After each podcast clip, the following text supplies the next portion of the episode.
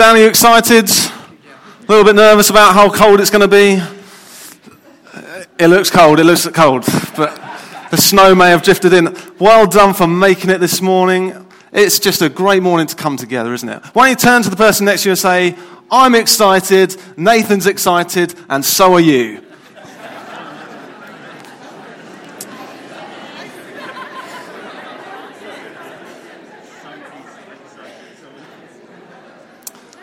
Lots of meaning there, I could tell. I could tell. Hands up if you love the snow. Hands up who loves the snow. Hands up if you hate the snow. You're just like, there's a few. Well done, you, especially those who hate the snow. You've made it. Uh, for those who don't know me, my name's Nathan. Uh, I'm part of the leadership team here. And uh, yeah, I'm just really excited for what God wants to do with us this morning.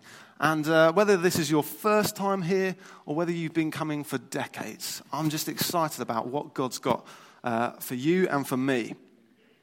You might be here because Dan's invited you, or you might be here because someone's just dragged you along to church this morning going, Why on earth did I come? Well, I could have been sleeping, I could have been looking out at that snow. Um, I just believe God wants to speak to you this morning, and that's why you're here. You might not realize why you're coming, but actually, God has a plan for you this morning. If that's how you're feeling, if you're feeling, Why on earth am I here? Oh, like what's been going on? Why on earth were we singing those songs? What was that thing that Andrew brought? And what was that all about? What was, what was going on with Aaron sharing something of God speaking? If that's how you're feeling, that is absolutely fine. Please feel that you are so welcome here, and uh, it is no problem for you to feel like that. And if you've got questions, if you've got things that are just bubbling up, I'd encourage you just to speak to someone at the end. Come and speak to myself or John or one of the leadership team here, uh, or speak to the person who brought you, and we'd love just to explain things through um, and help you uh, in the questions that you have. I'd like to look at one particular question this morning, and it's this Is Jesus the real thing? As I was preparing, I couldn't help but think about Coca Cola. I was just there kind of going, and so on Friday I was preparing, I was I just really want a Coke. In the end, I've managed to get one, but it's amazing what kind of that advertising does to you. But is Jesus the real thing? Turn to the person next to you. Friends, you're going to get used to me doing this, but turn to the person next to you and say, Is Jesus the real thing? Is Jesus the real thing? You know, for so many people around the world, this is a real question and one worth taking time over and energy to explore the real answer. The yearly calendar seems to be fixed around this one man from history. The fact that the years go up each year is counting the years since Jesus was born. That is 2018 years since the birth of Jesus. That Christmas and Easter are the biggest holidays in our country's year is because they celebrate the birth, death, and resurrection of this man, Jesus Christ. That for those of you who are in school or college, that you get two weeks off at Christmas and two weeks off at Easter is two weeks celebrating who Jesus is and what he's done. Dates like Valentine's Day, St. Patrick's Day, and St. George's Day all have their origins in people, celebrating people who loved, lived, and died for Jesus. And so it brings up this question well, is Jesus the real thing? Is he really what life is about?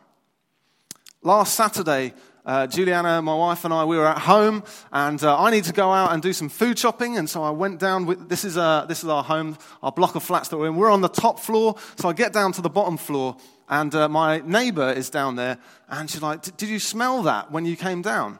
I was like, yeah, I did it. And it smelled like gas. We are like, oh no. And she was like, like, what should we do? I was like, well, I imagine it's the people up on the middle floor because they're doing loads of building work. And it kind of had a bit of metallic, kind of gassy smell. And, uh, and so I'm sure it's up there. She's not, I've been up there. It's not them. I'm like, well, let's ask the person next door to you on the ground floor. And so she knocks on the door. No one answers. I'm like, okay. And so she knocks again. No one answers still. And so she opens up the letterbox to speak in and just check no one's there. And as she opens up the letterbox, this waft of this gas smell comes through. Like, oh no, what do we do? And so uh, she's kind of like panicking a little bit. I'm like, well, I've got to go do my food shopping, but uh, you know, I'll just, I'll just give a call to. So I called the emergency gas line, which I've never done before. I never kind of knew what to really do in that situation, but I did it. And they said, okay, someone will be there in under an hour. So I popped upstairs, told Jules, and said, I'm, I'm off to the food shop. I think you're fine. Call me if anything happens, but I'm going off to the shop. So, uh, so off I go. About five minutes into my shop in Morrison's, I suddenly get a call from Jules, and she's like, There's two fire engines outside. What do I do? I was like, I said, Well, talk to them, see what they recommend. So she stayed there, and they said, That's fine. And uh, once I got home, I'd come in, and the fire engine firemen, fire people had got in, and they bashed down this door, and they'd gone in, and they found that it was a flea bomb. Has anyone come across a flea bomb? This is a flea bomb. What happens is these people had gone away and they'd done exactly the right thing. They closed up all their windows, closed up all their doors, and they put this, lit this flea bomb, and it sends out this gas which kills all the fleas. But it smelled just like gas. And so the firemen was like, No, you did exactly the right thing. You should have called, but it wasn't what we thought it was, which was a relief. Maybe that's your view of Jesus here this morning. That just like you can smell gas, like there, there was this serious problem in our block of flats. For you, Jesus sounds like the real thing, but actually you're not convinced. And actually you think it's more, he's more like a flea bomb that just smells like the real thing, but not really the real thing. If that's you, I want to encourage you not to live life without seriously examining whether he is the real thing. Be willing to ask the big questions. Call the fire brigade, not literally, please, and find out if he's who people say he is. Find out, is he the real thing? Is he worth following? There's a guy in the Bible, uh, a man called John. Say to the person next to you, All right, John. they probably didn't respond because that's not their name. There's a guy in the Bible called John, and he feels a little bit like that too. In fact, at one point, he became quite disappointed with Jesus, not sure if he really was the Son of God, not really sure if he's the one that he'd hoped he would be. John was the cousin of Jesus, and he was also known as John the Baptist, timely name with what is about to happen to Dan. John would have grown up around Jesus, seen him uh, grow up and learn to speak with him, Jesus just being a couple of months younger than him. He was. Uh, he would have been around him, potentially growing up, and you can imagine it, can you? He's like there at the school playground. They're both at the same school, let's say, and they're playing football together, and he's seen Jesus around. And uh, they're playing football. Obviously, football didn't exist back there, but just go with me for a moment. They're playing football, and uh, Jesus there just celebrating every goal that's scored, both sides. He's like, Yes, that's brilliant. He's like celebrating because everyone's using their talents to the best that they can. He's like, Yes, this is great. He sees him like another kid kicks Jesus and Jesus forgives him. You're like, wow, this is strange. This is weird. But he also sees Jesus caring, even at a young age, caring for the poor, caring for those who didn't have their parents around, loving to hear God's word. You can imagine why then later into his late 20s and early 30s, John is excited to tell everyone about Jesus. He'd grown up with him. He'd seen what he was like. This was the Jesus who was going to save him, his family, and his people, the Israelites. He was going to be a great king for his people, like they'd known before in the past generations. But more than this, this was the promised Messiah that the Old Testament and the Bible had prophesied and promised years before. And so he begins to set the way for Jesus, announcing the need to repent for the king. Jesus and his kingdom is coming. And then you can read of the story of Jesus' baptism, how John baptizes Jesus. And there's this amazing moment where the Bible says the heavens, the skies opened, and an audible voice spoke from the sky saying, This is my son. I take great delight in him. John was there along with all the crowd and heard the voice of God speaking his delight over Jesus, calling him his son. What a moment for John to be there, right there, baptizing Jesus and hear the audible voice of God. Imagine that today, that as we baptize Dan, as he goes down to the water, we suddenly hear just this audible voice of God. That'd be amazing. It'd be terrifying. It would change us completely. You might be wondering at this point, what has any of this got to do with me? Well, we'll get there in a moment. But just to help you at this point, maybe like John, you've experienced Jesus from a young age, been around him in church at some point, seen some of the amazing things of him. Maybe you've even believed there was a God, and maybe even thought you heard his voice maybe once before. Perhaps that doesn't describe you at all. Perhaps this whole Christianity and church thing is completely new to you.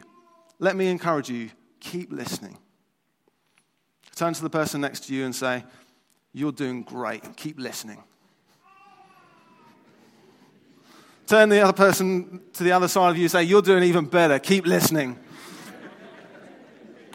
Ooh. This guy, John, some time after Jesus' baptism, gets arrested for his preaching about Jesus and the need to repent. It is at this point in the story that I want to particularly look at this morning. So, if you've got a Bible, why don't you turn to Luke chapter 7? If you don't have a Bible, don't worry, it's going to come up on the screen and hopefully it's big enough for you. We'll see. If not, I'm going to read it anyway, so that's okay. Luke chapter 7 and uh, verse 18 to 23. Then John's disciples told him about all these things that Jesus had been doing. So John summoned two of his disciples and sent them to the Lord, that's Jesus, asking, Are you the one who is to come, or should we look for someone else? When the men reached him, they said, John the Baptist sent us to ask you, Are you the one who is to come, or should we look for someone else? At that time, Jesus healed many people of diseases, plagues, and evil spirits, and he granted sight to many blind people. He replied to them, Go and report to John the things you have seen and heard.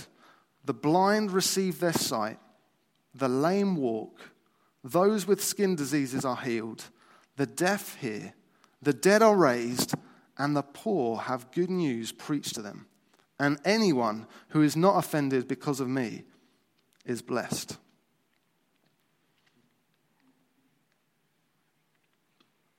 In our celebrity obsessed world we live in, it's easy to understand where John's coming from because we do it every day.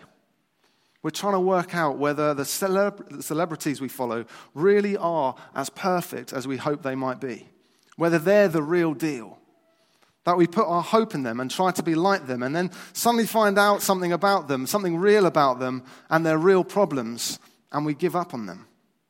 Even this last week, I uh, read three stories of celebrities this nation is trying to work out whether they trust. Number one, Matt Cardle. Any, any fans of Matt Cardle out there? No fans, no fans of Matt Cardle. There we go. Uh, anyone even watch X Factor out there? Anyone watch X Factor? No fans of X Factor. There we go. This is, uh, this is Matt Cardle. He was on a show called X Factor. Uh, he was a former winner. And uh, this week I saw a story of him talking about how, from fame and riches, he suddenly got into uh, a drug habit and a drug addiction, and he lost everything.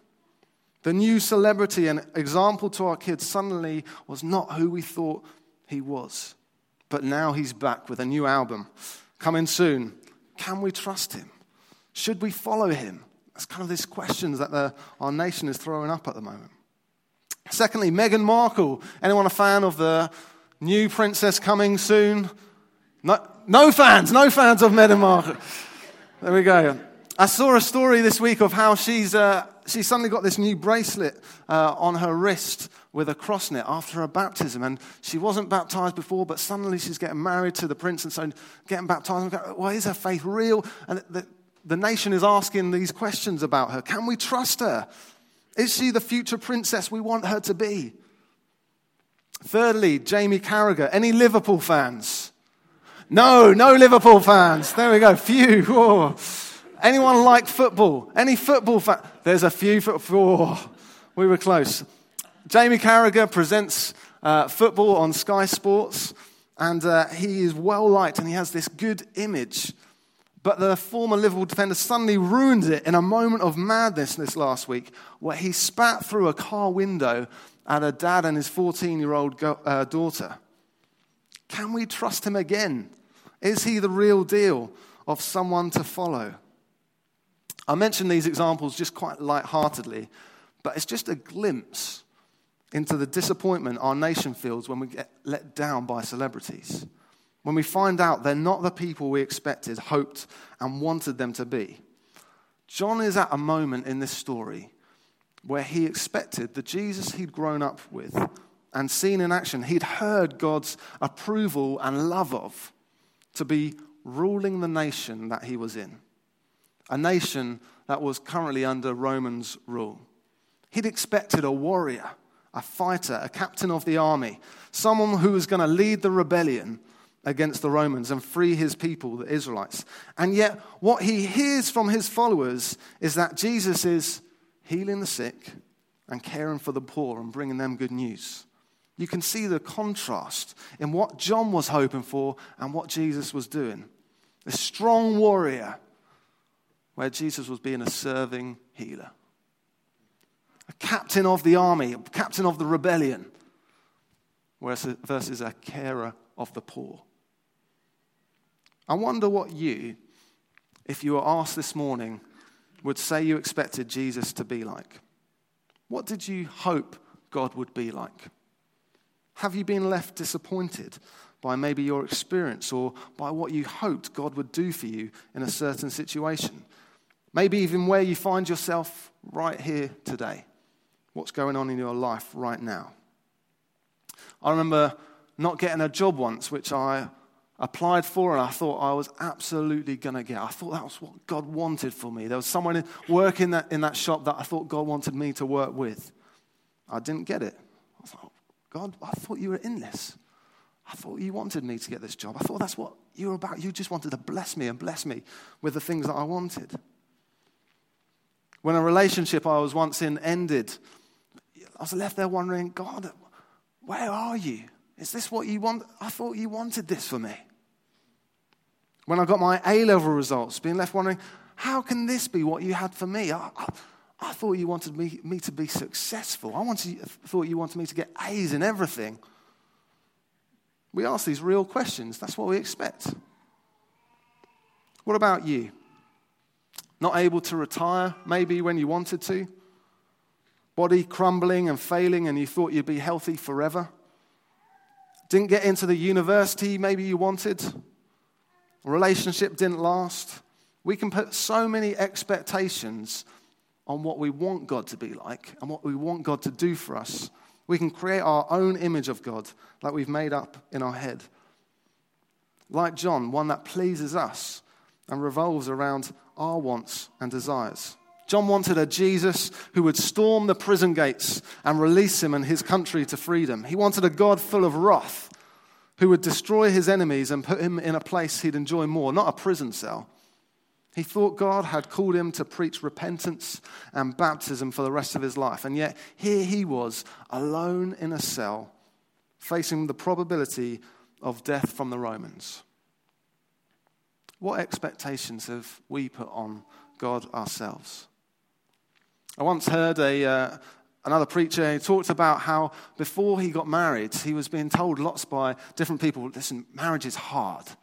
Marriage is, you have to work at marriage. Marriage is about commitment and it's about hard work and you need to force yourself to do good things all the time. And, you know, and kind of he was like, I don't even know whether I want to get married anymore. Like, this just sounds horrid. And uh, he went on to get married and he said, You know what? I've just found marriage is better than I ever heard. Marriage is way better. It's amazing. Yeah, it requires commitment and hard work, but marriage is incredible. You know, Jesus is better than you've heard. He is so much better than you've heard. Whatever your experience has been, Jesus is better. Whatever you've been told, oh, well, if you're going to follow Jesus, you're going to need, you need to get in that pool, you need to get baptized. Or you need to sort out your life and get this right and get. No, no, no. Jesus is better than you've heard. He takes all of our mess he takes us just as we are. And he just loves to just draw near to us and show us who he is first. He loves just to explain something of who he is, that he's a God of grace. He's a God of love, of mercy.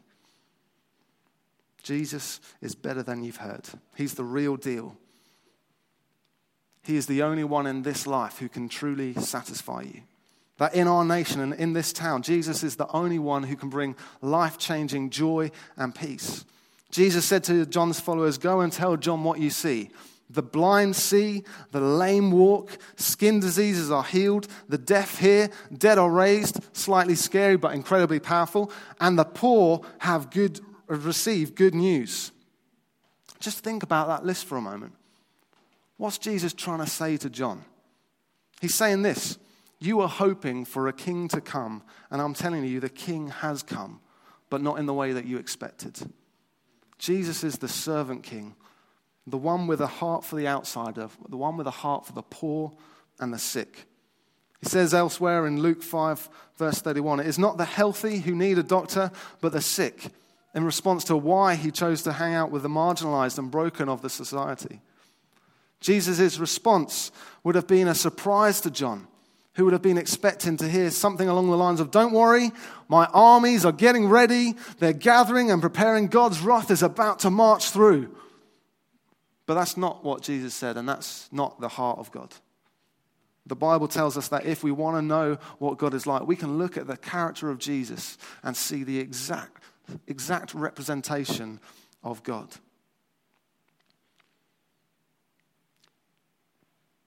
God's heart for people and love for people is bigger than you've heard or understood. When you read the Bible, you find story after story of how God loves and cares for his people, how he shows them mercy and forgiveness, how he wants to work with them and take them on a journey, how he produces something in their life so much greater, far greater than they could ever do by themselves. It's often not the way expected, but it's an effective and loving way that he takes us on. Jesus is the real thing. He's the one who heals, He's the one who cares, He's the one who forgives, and He gives us a new start. Who leaves us knowing lasting joy and peace. He's the one who's changing lives all around the world today and has changed Dan's life, as we're going to hear in a moment, and has changed mine as well. The truth is this when I think about where I would be in life without God, before his goodness came to me. I just think, I'd be lost. I'd be broken. I'd be chasing after money. I'd be chasing after girls. I'd be chasing after anything this world had to offer just to find satisfaction. And yet, God has come to me in His goodness and mercy. I didn't deserve that. He came to me and showed me something of who He is, something of how beautiful and stunning He is. And it's changed me. But I now have a security for the rest of my life that I am loved by the God who created me.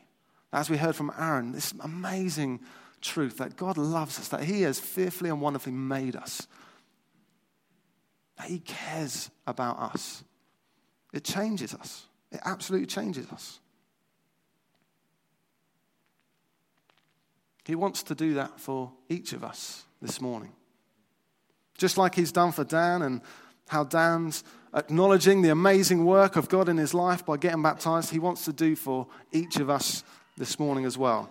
That he wants to enter the mess of our lives and help us in bringing forgiveness and joy and peace. He's the real thing. He has real answers, real answers to your big questions, real answers to your big doubts in life. Come, bring, bring the doubts, bring the questions. Jesus wants to answer them. He's not like a flea bomb. He's not like a hopeful celebrity. He welcomes us with our questions and he points us to actions he's already doing and already done. Jesus' response to John is similar to the one he wants to give us today. John asked if he was the real thing. Are you the one who is to come? Are you the real thing? Or should we look elsewhere? And Jesus' response isn't to say, yes, I am, believe it, and get on with it. No, it's he wants to show us he's the real one. He wants to show us that he's the answer we've been looking for. That all else, that for all else that life throws at us as temporary satisfaction is nothing in comparison to who Jesus is. He's the one who cares. Friends, he is the one who cares about you. He knows exactly what's going on right now. What a hard week you've had, what an easy week you've had, what disruptions are currently going on in your life, your broken dreams, your hopeful dreams. He knows them all, and He cares about you.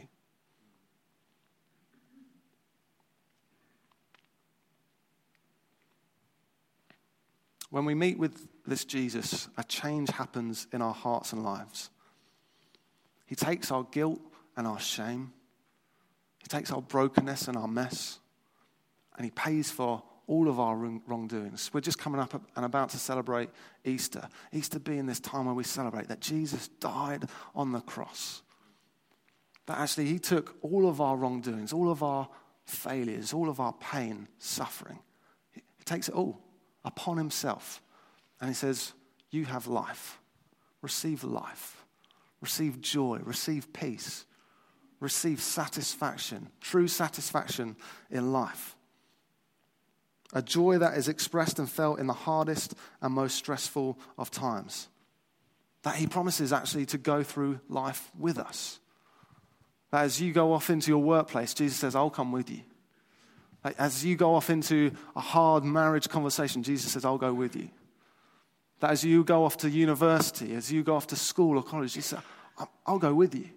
I'll help you. I'll lead you. That He promises to go through life with us, not leaving us alone. After we baptize Dan in a few moments, there's going to be an opportunity for us to respond and uh, each one of us has an opportunity to respond. And uh, I want to give three ways in which you might want to respond this morning.